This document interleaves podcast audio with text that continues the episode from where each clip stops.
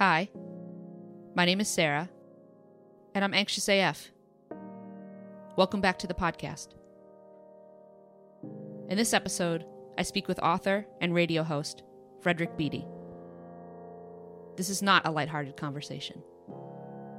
Due to the subject matter, this episode may not be suitable for all listeners and may contain words that trigger strong or heightened emotions.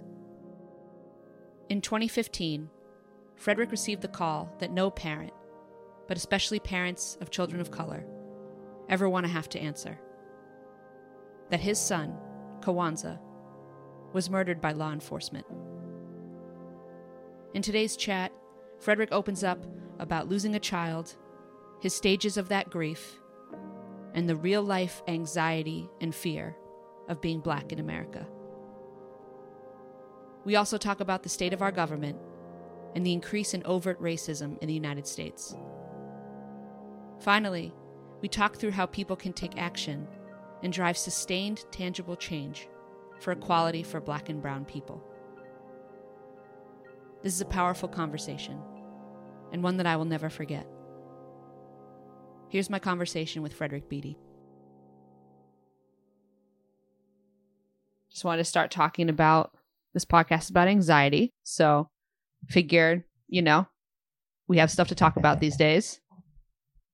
Oh hell yeah. so yeah, so tell me about yourself. I don't really know too much and just kind of what's going on for you with anxiety. Cool. So well, first and foremost, I well for those for those who don't know me, um, for those who are just meeting me on the first time on, on your pod on your podcast, my name is FL Beatty. I am an author.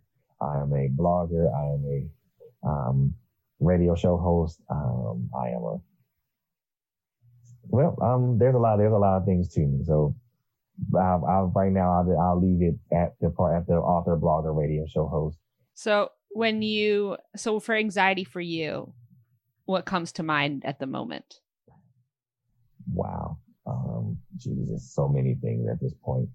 Um, anxiety with the state of the uh, the election, the state of our this country, um, mostly also the state of just how things are with you know with with black and brown people. I mean, um, I know for me personally, I have I've I've lost a child to the police violence and stuff like that, and every time I see something like this happen, it just raises just raises my anxiety to a whole nother level, a higher level than I've ever thought than a higher level than I would have been at before.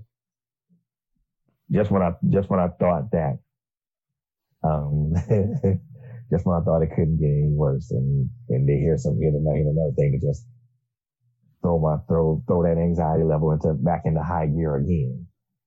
So talk about losing, losing someone to that whole situation and, and what happened and what it's been like for you.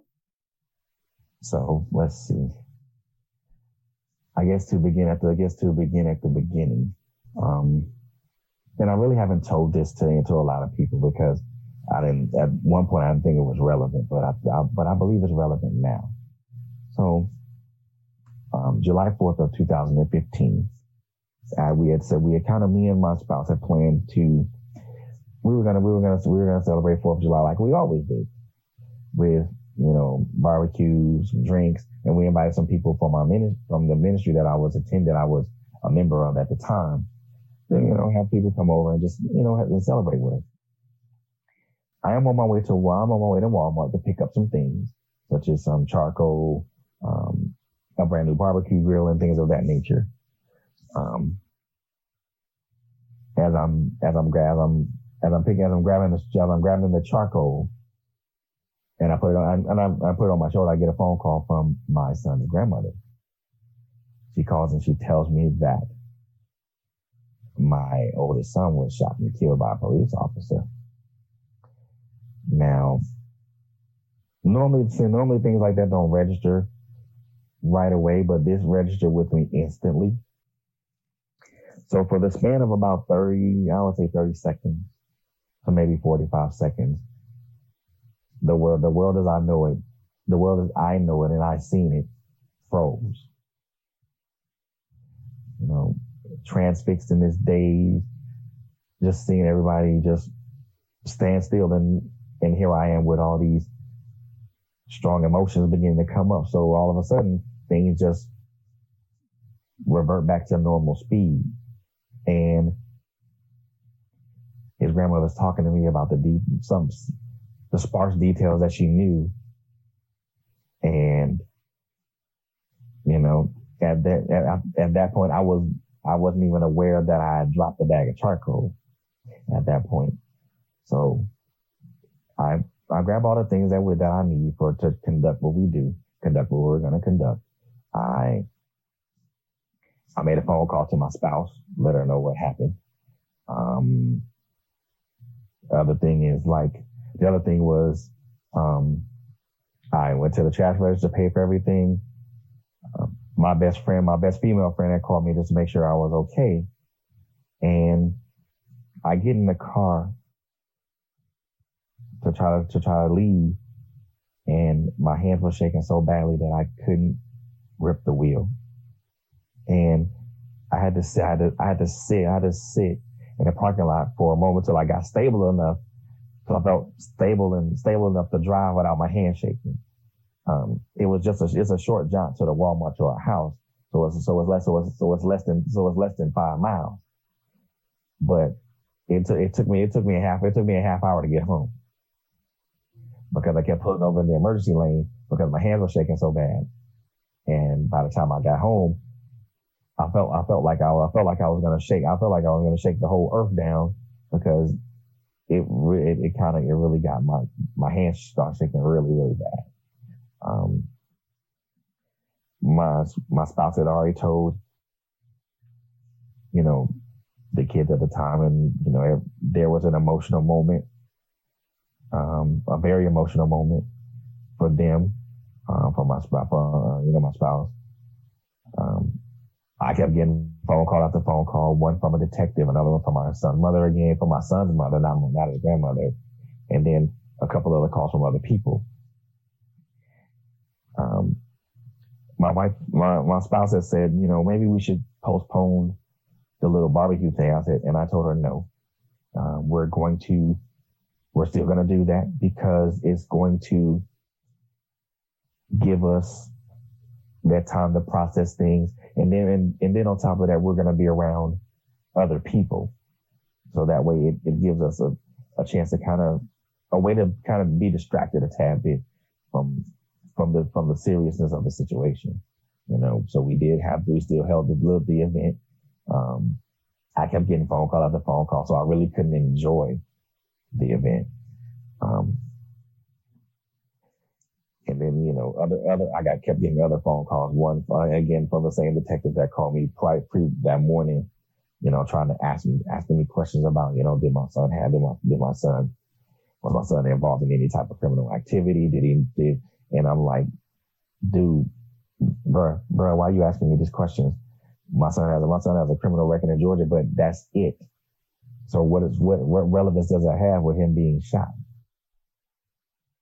You know, then I guess he tried to correlate that. And you know, I'm in for the lack of a better words, and excuse my French, I thought that I thought what he said to me was a bunch of was a was a bunch of bullshit. But that for me, for me, that was neither here nor there.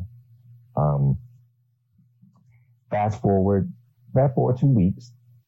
Um, fast forward two weeks leading up to me traveling to Virginia to to finally, you know, see my son arrest. Um, my father was going to go with, my father was going to go with us, but he had suffered a mild heart attack. And I thought that it was because of what I told him. I told him his oldest grandson had passed. And that kind of raised my level, my, my stress and anxiety level to, to, I won't say an all time high, but high enough to the point that I was extremely concerned and wanted to go there, go down, go, go down to Georgia immediately to see how he was. Um, my stepmother told me that he was fine and that she was taking good care of him. So that, that, that eased, that eased my mind a bit. And I felt a lot better about, you know, kind of holding off and going down and doing what I had to do. Fast forward the day I get there, the day I get arrived to Virginia to, you know, speak, you know, speak to people, talk to people, talk to his grandmother, talk to his mom, his aunts and everything like that. My, my anxiety level is at an all time high because it had been so long since I had been around these people. The last time I saw, the last time I saw these people was in 1993. That was the day, that was the day, I, that was the day I, that was the day I was, I separated, I separated out of the Navy. So that was the last time I physically saw these people. So I had no idea. So I had no idea how they were going to react or how they were going to even receive me at that point. The first person that greeted me was his aunt, his auntie Vonnie. And she, and she pulled me to the side before she, you know, presented me in front of everybody else. She, and she reassured me that everything was fine and I had nothing to worry about. She, uh, she told me that, you know, that her and her sister Shatasha were were supportive of me, and they, and they were the ones that wanted that wanted me to be here because his mother his mother definitely didn't want me there, didn't want me there, but you know her Shatasha had vouched for me and said that's his father, that, that is his father, he deserves to be here, and that that brought my anxiety level down a tad bit, not a whole lot. My mother-in-law and my brother-in-law and his wife and my sister-in-law, they came down and they gave me so they gave me so much moral and emotional support. You know, I I still thank them to this day for for them doing that. It's it's it was crazy because you know the whole time I was I was there, my anxiety my anxiety level kept come kept rising and falling up until the up until the day that you know up until the day that the the two the last two days the day that the day of his wake and the day that we that we committed him back to the earth. Again, nervous, very anxious. I had no idea what to expect. I had no idea what I was walking, what I was walking into. It's a crazy thing to see the last, the last image of that you'll ever see of your child, of your child. The very last image of your child in a casket, you know, at his you know, in, in one of, in one of his, his or her final resting places. It was a very surreal moment, um, for me. Um, one that was very much seared into my memory.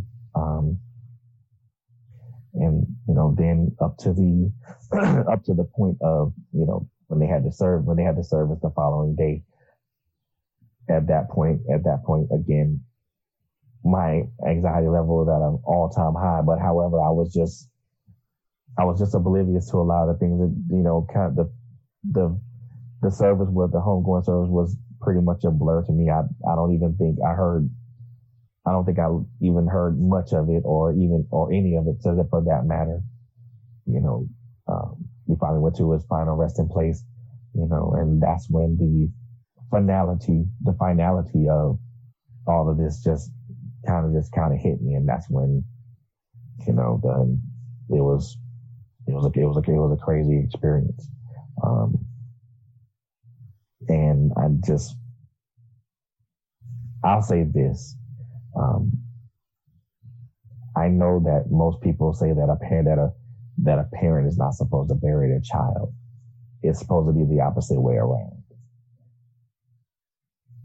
For me, that was a very, very harsh reality that I had to that I had to face. And the finality of it just really just brought it home. Like, you know, this is this is this is it. This is where he this is where he's gonna be. This is where he's his physical body lays, but I know his spiritual body is, you know, with the most high, but it still doesn't still doesn't give me comfort. It doesn't give me any comfort with that. Because of the simple fact I still because of the simple fact even five years even five years later, I still wish he was here. Now, again, fast forward, fast forward about a year. Well, I would say, I say fast forward to January. January 26th to be exact. Hmm. There, I have a, I have a, I have a, I have a beautiful granddaughter. That is the one that, to me, that is the one thing that, and I look at it, I, I compare it to a phoenix rising from the ashes is the one beautiful, the one beautiful thing that rose out of a tragic situation. And that little girl is my world. Um, she she's she's beautiful. She's beautiful. She's intelligent. She's she's very observant of people, and that's kind that's kind of where my anxiety level pops shoots up again because I, I want so much to protect her from all of the na- all of the nastiness that goes on in this world that goes on around us and unfortunately she she's gonna be she's gonna be exposed to all that you know I I always I always ask the Most High to just to keep her protected, and you know if if she has to be exposed to some of this nastiness, you know, please make that exposure as little as possible. And then, you know, kind of just to kind of finish everything off, finish this off is like so fast. So now we fast forward a month later. So February 20, February 26th, um, the Commonwealth's attorney, who is what they consider, they call this, you know, or the DA, what they call in Virginia. So they, so they completed their investigation. They, they they stated that the officer that shot my son was justified in, in shooting him. So so there's another, there's another blow to something that I thought was something that was more clear. Was I figured that was more clear cut than anything. However, apparently something, apparently they, whatever facts they had in front of them said otherwise. And what I, what the, what the medical examiner report told me something completely different and my son's called of death, but they, the, the, the medical examiner ruled it a homicide. And I can, and, and I can understand why, why he would rule, why he, he or she would rule it that. So to bring context to it is that there were three shots fired. One of those shots, one of those bullets hit my son in the back of his head, uh, just above, just above, just above his left ear, and the bullet lodged in his right temple. Most people will say, well, that's, that's what happened. No, no, no, no, no. First of all, I'm first of all I'm former military. First of all, I'm also done close protection detail. In most cases, we don't we don't we don't go for hits. We don't try to we don't go for the headshot. We go for it. So we do we usually if we have to engage like that, it's usually a center man shot. It. I, I just told I just I thought I you know the person that was following the case had contacted me and told me what it was. You know I, I really didn't have much. I really didn't have anything to say about that because I thought it was a bunch. I thought it was a bunch of crap. Fast forward several years later, and I won't say several years later, but several incidents later.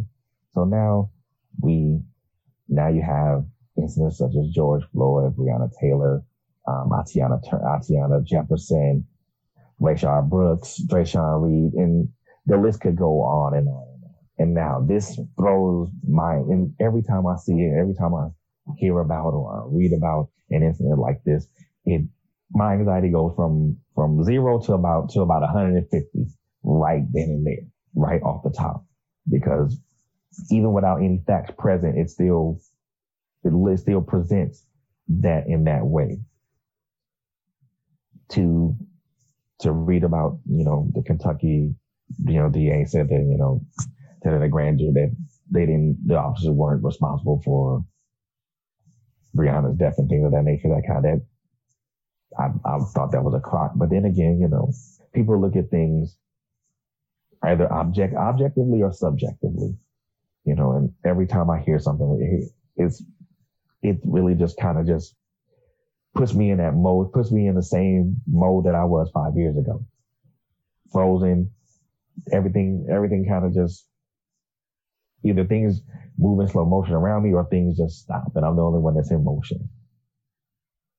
So it's been it's kind of been a crazy ordeal for like maybe the, the last five years, but that's kind of sort of where I am at this point. You know, I I do I do you know because because I do because I write, I mostly write about things that pertain to that. Um, you know, also write about things that pertain to other situations that we as human beings go through on a daily. I want to I won't even say on a daily basis, but subject, but things that should be talked about. So for me, that's that's been my that's been my pen. Writing's been my panacea. Well, first, I want to say thank you for opening up and sharing that. What are the things that you've been writing now? What are the things that have been important to you, especially with where we're at now? Mostly just mostly just Facebook posts. You know, most most of the time because I'm a contributor. I'm a contributor to um, a magazine's Facebook page. So I mostly write about things like that. Um, and it's usually just usually just a short post, and it's just basically just my thoughts on how I feel about a particular situation. It's not individualized toward a toward a particular incident. It's everything as a whole. I'm actually speaking with an individual right now. She her name she her son, you know, lived in Newport News, Virginia. He died during a police shooting, and no, in his case didn't get national attention. So I'm speaking with her to try to encourage her to talk about her case, talk about her son's case, and bring that to bring that forward and bring that to light. So I'm literally working with her to do that. Um, so those are the things that I do that I try. You know, first of all, it gets a it's something that gives me a release, and then it also helps me put things in put th- put things in, in a better perspective um, about how the how these things happen and why and why they do happen. But it also puts me in a puts me in a mind in a in a mindset as me more now being now more than ever being an being an advocate, not just for not just for social justice issues, but you know, the other thing that you know that makes me anxious is, you know, domestic violence, and that's and I'm a I'm a I'm a very strong advocate for that. Not only because because because I because I live because I've lived both sides of that coin. I've been abused and I've and I was a, an abuser. So something when I hear about those types of stories, it again that and then something about domestic violence. Those two things drive my anxiety level to like astronomical levels. And you know, to be to advocate for both of those things is something that bring that brings me. First of all, they're they're my panacea, and then to write about them though, it's extremely cathartic for me. And I saw that you um, are starting a podcast, I believe, as well, to talk about yeah. issues like this too. So if you want to talk about that. Yeah. Oh, yeah. So, so actually, I am the I'm the I'm actually the owner and the uh, the owner and operator of um, Trailblazers Radio. So it is a it is a new radio station that is starting up on um, Talk Radio. So first and foremost, my show primarily interviews authors. Uh, so I'm talking to authors of all literary genres and things of that nature. Um, my co-host show talks about uh, domestic violence in business. And then I have another show that's going to be talking more about, you know, social justice and political type, political awareness. So, so I, so, so I, so I want to make sure not only am I going to entertain folks, but I also want to educate and I want to edify people and give them that opportunity to be able to, you know, come on, come on the airwaves and be, and be transparent with their stories and talk about their stories. So that way, you know, it allows them to get a release, but it also allows us as you know as radio as, as you know as well as being a radio show host we can it also gives us a chance to you know present present possible solutions so with all the work that you're doing and the and how it's sort of helping you also process everything that you've been through. Mm-hmm. where do you think we're going as a country and where do you think we're like what what are your thoughts on sort of the election and the future and of, of, of this country and and where we stand with you know even race relations and yeah all that. It's loaded. You know what? And you know as someone who is you know as an african american obviously. I am i'm i'm very i'm, I'm to put it to put it mildly i'm i'm i'm very concerned.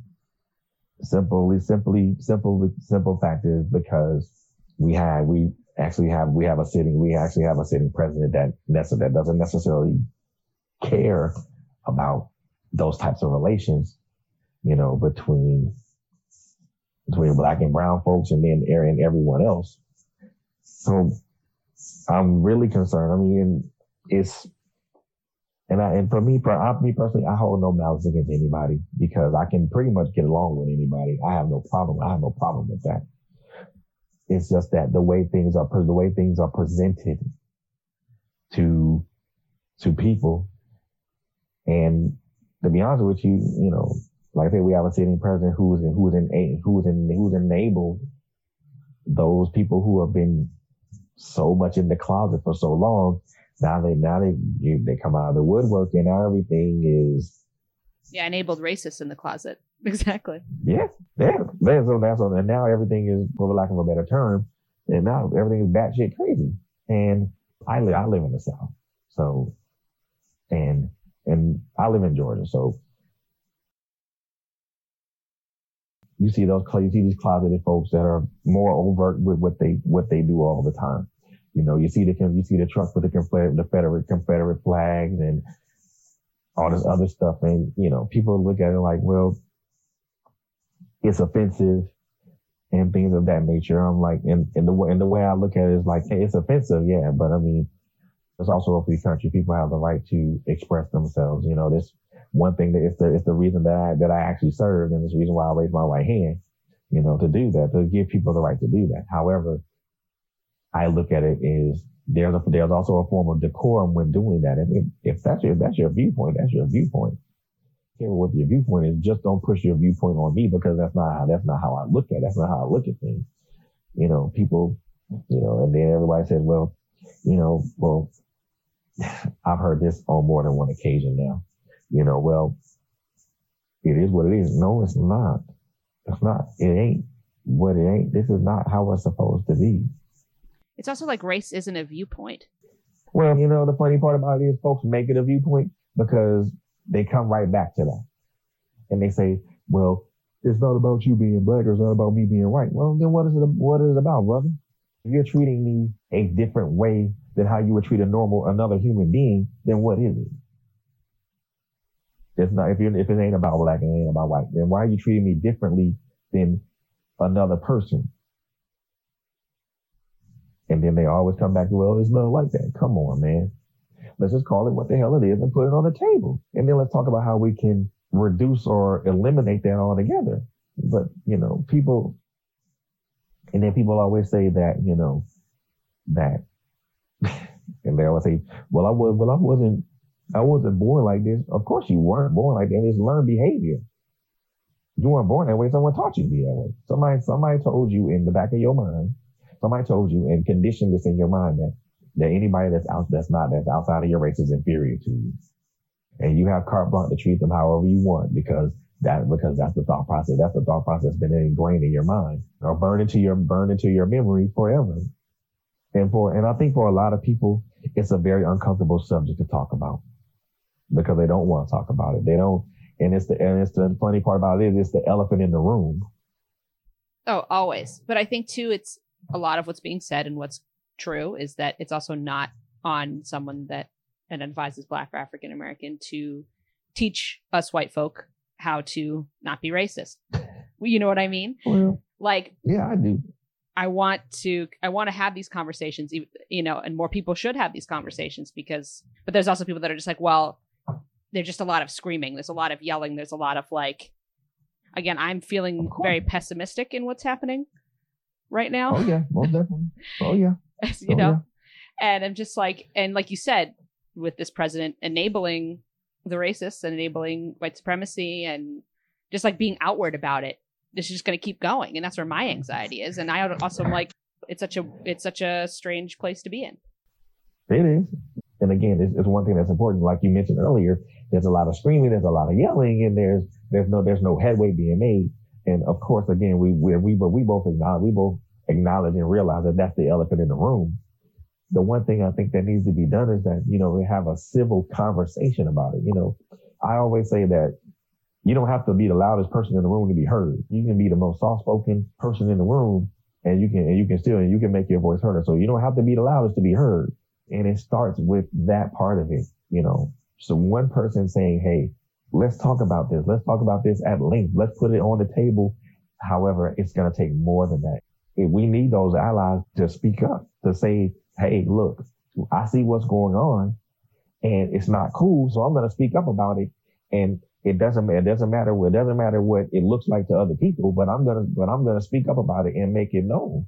You know, the more, the more people, the more, the more of our allies that come, that come aboard and speaking, you know, and, and everybody's on the same page and everybody's speaking the same message. I think, I think that the message will be heard, but until, but until that happens, it's just, it's just a lot of talk and then it's a lot of crosstalk and there's no real communication that's, that's, that's occurring. It's just one person yelling to get a point across, another person yelling to get a point across, and there's no, and there's no real headway being made. Or just like even in social media now too, because you can totally tailor what you're seeing even with Corona, just there's a couple global pandemics happening these days. if no one is even willing to, not no one, but people aren't willing to open up fully because they're like, I'm in this bubble. And I'm going to be honest, I feel like I'm not, I'm not watching Fox News. I don't want to hear that shit. Not. And then even, and, and then even with, even, and then even with me, even more so, you know, I don't, I don't want to, I don't want to watch CNN. I don't want to watch MSNBC because it's there, it's rehash, rehashing the same shit. You know, I think for anybody that's one that's seeking, that's one to seek, that's seek, that's, that's seeking the truth. You know, you, you can, there are sources that you can use to find to seek to disseminate stuff like that. You know, we both agree that, you know, sometimes listening to those things throw, it kind of throws off what truth is. Yeah, it's like how do you have to? You spend so much time trying to figure out who you can trust if you even go to the media. And then how do you get your news and where do you go to? Because yeah. literally, you just have to question literally everything, and even just the questioning of everything is so exhausting. But you have to do it, especially now. Question everything. That's my motto. Question everything because underneath, underneath all the underneath all the bullshit, or even on top of all the bullshit, well, mostly underneath all the bullshit is there's truth. And that, and, and, and that is what's relevant in this day and time, you know, because there is a, there is a lack of truth. There is a lack of something being told in its truest form. You know, people can, people can, you know, people can sell lies all they want. You know, even in a lie, there's truth. It's just, you just have to you're just going to have to dig through layers to get to it. You're going to, you're going to have to get dirty for it. And I like, and I, and I saw, and I saw, I saw the Facebook post that you had put out there I actually commend you on doing on wanting to tackle issues like this because it take you, you it, it, takes a bold person to want to stand to say, I want to jump on all these issues. I want to tackle all these issues because because there needs to be some solutions here. I'm gonna tell you this: keep talking, keep talking because because guess what? Eventually, folks gonna get sick and tired of hearing it, and they're gonna want to put action to it. So the, so the more so the more you talk about it, the more and more and more it pushes people to action. Uh, these conversations have to happen. These conversations need to happen. They, they're, these are probably going to be the more uh, most uncomfortable conversations that we as humans are ever going to have. And they have to happen because if they don't happen, then we're still, we're, we're just going to be going in the same direction that we've been going over for the last, for for damn near the last four years. When we were, when the more, the more we regress, the more, the more things that we're going to be bereft of, you know. I spoke to someone not, not even two weeks ago. And they mentioned to me, so they told me, you know, well, you're, well, you're free. You have the same, you have the same freedoms that we do. I said, no, we don't. If I, if I, if we did the same thing, we committed the same crime, I would get, I would get more time than you would. He said, well, then I guess he wanted to say, well, that's not, that's not true. I said, yes, it is. System is disproportionately, disproportionately, un, uh, disproportionately unfair to black, black, black and brown people than, than it is a than it is to white folks. That, that's not fiction. That's categorically true. You know, I said, and, I, and but, he asked me, well, why is that? I said, think about it, son. Think about it, brother. And this is somebody that I respect. This is someone, this is a gentleman that I respect, that I, res- that I highly respect. Still respect him to this day. You know, we, and we, and we had that uncomfortable conversation. And the, the one question he asked that, that when I saw your Facebook post that kind of, when I read into the post, it, when I read into your post, it asked that question, it asked the same question. So he asked the question more, more overtly, well, how can I help? Well, first of all, you, you helped already by understanding and engaging in a, an uncomfortable conversation. So now that you know these things, You get out there to people, you get out there to your, to your peers, the people that you know, the people that you, people that you know are, are either like that or not like that. I think that the first step in moving forward in any situation, whether it's a, whether it's a disagreement with your, with your spouse or disagreement with a child or disagreement with a brother or sister or any type of disagreement with, with an individual, there has to be, there has to be a form of understanding first. You have to, you have to understand that, okay, well, this is what it is. And now that I put it out there, what, what are we going to do about it? If you can tell that person what your grievance is or what your concern is or what your complaint is about, and they understand that and they, and they can respond with, with empathy or they can respond with not necessarily sympathy because because I, I tell folks all the time I don't I don't want sympathy. I don't I I don't need that. I've I've had enough of that to last me several lifetimes. Mm-hmm. What I need now is what I need now as a person who's lost a child is empathy. You know, I don't I don't want you to feel sorry for me. I'm in a good space emotionally right now. What I need is the what I need is the other the other the other path the other path. I need the the empathy. See, now I need you to understand what, what I feel and feel what I feel. So now when you feel that you can, now you can take an action behind, now you can take an action behind it. With empathy comes understanding and then with understanding comes action. And then with action comes change. But you have to see, you have to start at the understanding part of it first before you can even get to the action part of it. And you have and to move people, past it. Yeah, and a lot, but see, but a lot of people skip. A lot of people skip the understanding part of it and want to go directly to the acting part of it, and that's not how that's not how it works. My issue, though, or I think a lot of the issue that I'm seeing, or that I'm also experiencing too, I can't lie that I'm not. That we we're at the we, there's people that are at the understanding point, and then you sit in a guilt place, and you stay in the guilt place, and right. that's what I think is what a lot of people are stuck on is they feel guilty and they're like, but what can I do? And then they just they find out and then the motions aren't happening. You know what I mean? So I think there's a, a step right. in the middle there that to do like guilt is it can be a useful emotion if you use it to yeah. propel it forward. Yeah, yeah, and a lot of people, and that's the that's the process that of you know uh, the friend, my, the person I was talking to was feeling. He said, "Well, I feel guilty about that." And, well, there's no need for you to feel that way. You're not you're not the one that perpetuated it.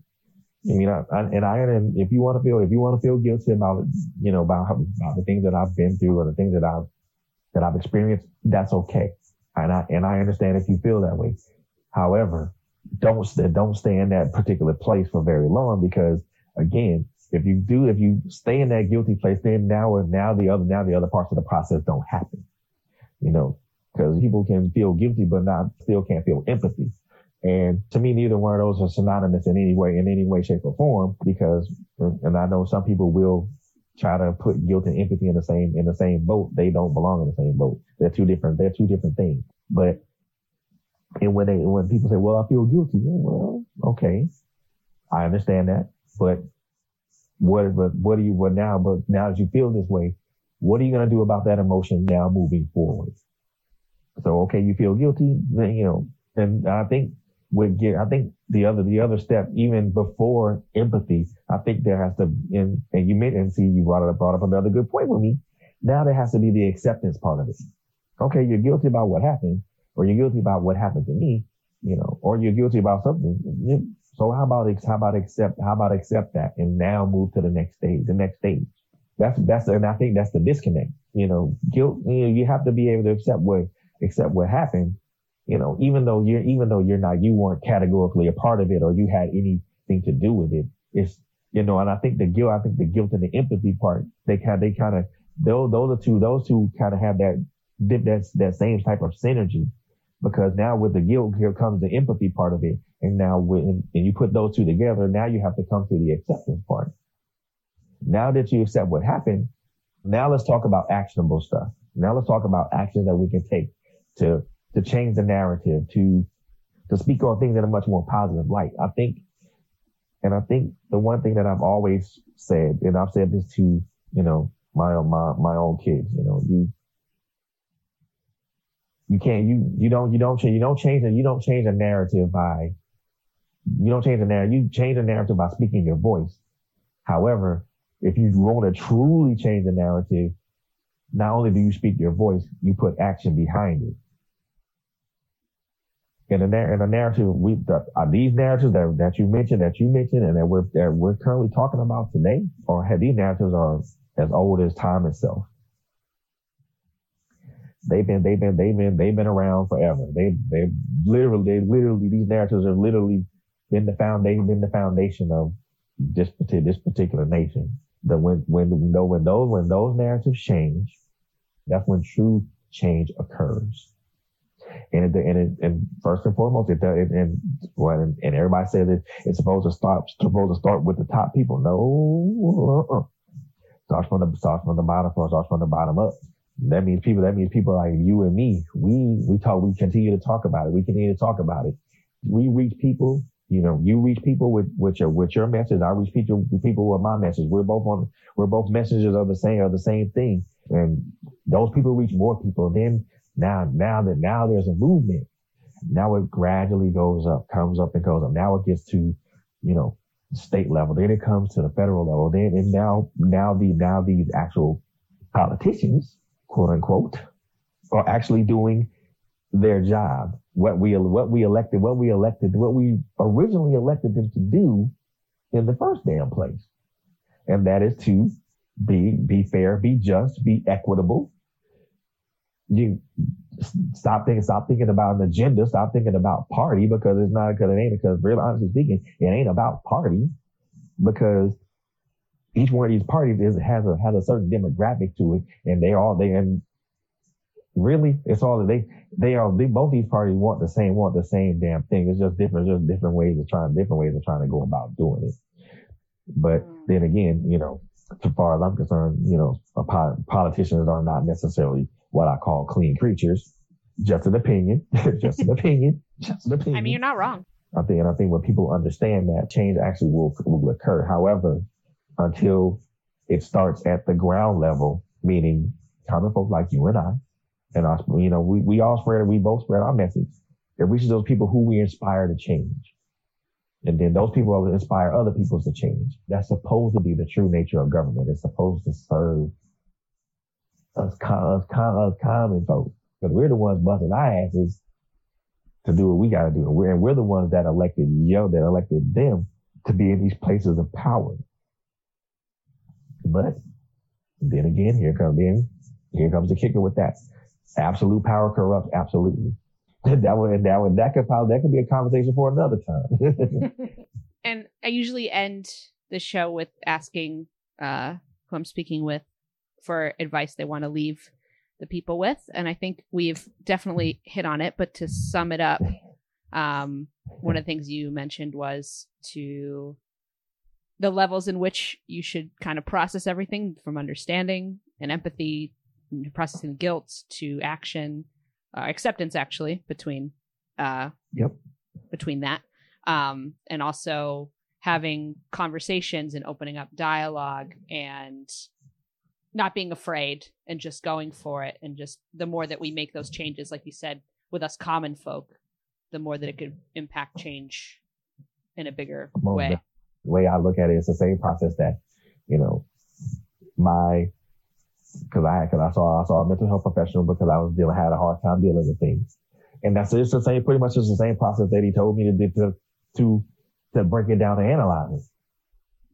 Once once I broke it down and, and looked at it and got rid of the guilty part of it and accepted it, you know, now I go now I go from the sympathy part of it because the guilt and because the guilt part is that's when folks are asking for the that's when you ask for the sympathy part. And when I've accepted it, you take away the sympathy part. Now you ask now you get, now you just want the empathy. Man, you want people to just, you know, understand, kind of understand and, you know, kind of empathize with you and kind of just say, well, but I feel, I feel that strongly in my heart. And then it goes to the other part of it. So it's the same, so it's the same process. Is there anything else that you want to leave people with? Any last parting words? You know what? One thing that I was told, and this is something, this was in my military days, and it's still fall, it still falls true for me to this day. True strength is not physical strength. It is emotional and mental strength. And those things are forged in the most stressful situations. When you, when you understand how emotionally and mentally strong you are, you have a better chance of manifesting the type of things that you want to have done. Physical strength is good because it'll get you out of a lot of situations, but having emotional and mental strength will get you out of pretty much, well, I won't say get you out, but it'll carry you through any type of situation. And having someone that'll can understand that will go a long way in how we view the world and how we process things in our world. And I just want to thank you for being open and honest and having this conversation and, you know, just telling your story. And I also want to know your son's name because it also it didn't get national attention and i think i don't have a national platform but you know the more people that know who your son was you know and the mm-hmm. more that they show that you loved him and that he was a life that was taken by police and that shouldn't it's still happening and right, more right. human so, you know so yeah you know you just want to tell us his name and his name is Kawanza Beaty. Um, uh, his name is K A W A N Z A. Last name is B E A T Y. Um, just to give a brief little synopsis about him, he was he was a he was a a very loving and caring individual, um, someone that would give the give the shirt off your back if it meant for you to be happy. Um, um, a young man who had a bright future, um, just taken just taken away far too soon, you know. I'm so glad you were able to talk to me, and I'm so honored to be able to hear your story. And I can't wait for other people to hear it and to know who your son was. Indeed, indeed. If I, if if my thing is this, if I could reach, if I could help anyone, especially going through something like a tumultuous time like that, if if if one if one person is affected and can be reached by that, you know, I think I can call it a mission complete for both of us. Yeah, my favorite quote is if I'm only heard by one, then my purpose in this life is done. And that's what I live by. I agree. I agree wholeheartedly.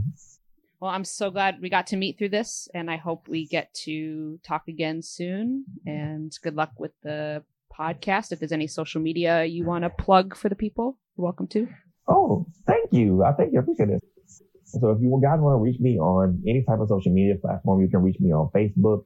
Uh, my my basically my Facebook my Facebook page is just is the same as my first and last name, Frederick Beaty. If you guys want to reach me on Instagram, my Instagram um my Instagram name is Mr. Beaty. So if you want to reach out to me on Instagram, that you can reach reach out to me on that. Um, I have a Twitter page. If you want to reach me out from there, it's author F it's author FL Beaty. And if anyone is interested in wanting to become or become on a podcast as an author or any or or any type or any type of subject that you want to talk about, you guys can hit us up at um at Trailblazers Radio, and that's Trailblazers spelled with a Z at gmail.com. And I and I plan I guarantee that we'll and we'll get we'll get in contact with you within 24 hours. Fantastic, and I'll have all the links in the description for this episode, so people can just click on it. Thank you again, Frederick. It was really good to talk to you. Pleasure. The pleasure was all mine. Thank you for having me on this area. Thank you so much for having me on your platform. That was my conversation with Frederick Beaty. Thank you again to Frederick for opening up to me, sharing your story, and telling me about your son, Kawanza Beaty, whose life was cut short at 23 years old. I know that his life and his story will continue to live on through you and the people that knew him. Your son's life mattered, and I hope that after hearing this episode, people will remember his name. I hope this conversation will encourage those listening to have conversations with folks that might not see things the same way you do, or to have that uncomfortable dialogue with yourself. I know that personally, I have a lot of anxiety with confrontation, but I'm taking the steps to move forward in these types of conversations, and I encourage you to do the same. And if you're not ready, don't think it's the only thing you can do.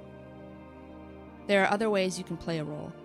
You just have to do the work for yourself to find out what you can do. If you want to learn more about Frederick or his show, Trailblazers Radio, you can follow him on Facebook at Frederick Beaty. Links to all of his social media will be in the description box for this episode.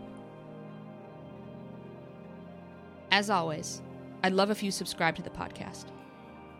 Bonus points if you rate and review us on your favorite podcast app. You can listen to the show wherever you get podcasts, and you can also stream every episode on anxiousafshow.com.